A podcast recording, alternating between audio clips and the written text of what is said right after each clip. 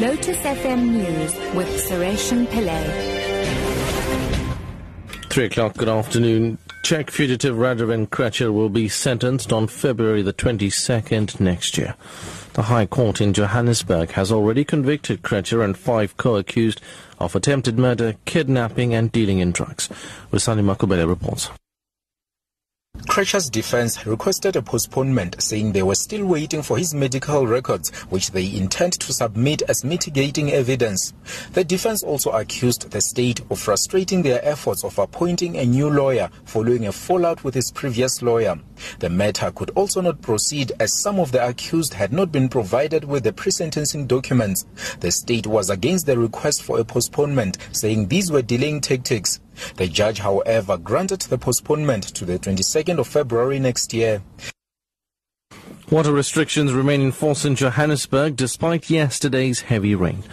Joburg Water says water supply has improved after the rain, but the system remains under strain. Spokesperson Hildegard Matthew says level 2 restrictions are still in place. The water system has improved considerably. Because it had rained does not mean that the system is not uh, under strain. In fact, we're going to use the next few days uh, just to make sure that all the reservoirs uh, have recovered properly. But just because it is rain doesn't mean that we must not use water sparingly. The level two restrictions are still in place. Dietitian Cheryl Mayer has warned that having a poor or no breakfast can reduce the benefits of any exam preparations.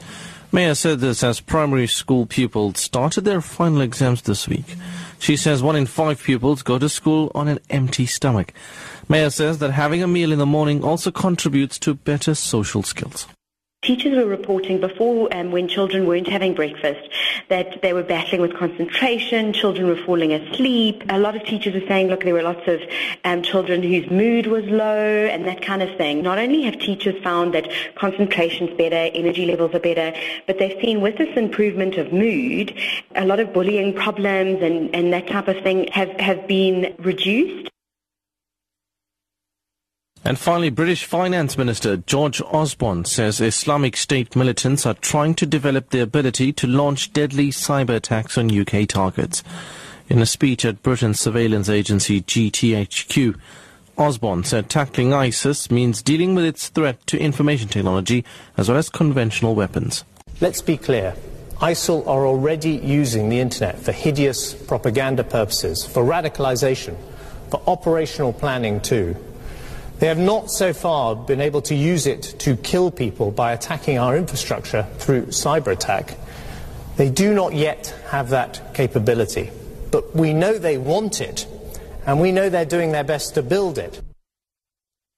Your top story at 3 o'clock. Czech fugitive Radovan Krejcir will be sentenced on February 22nd next year.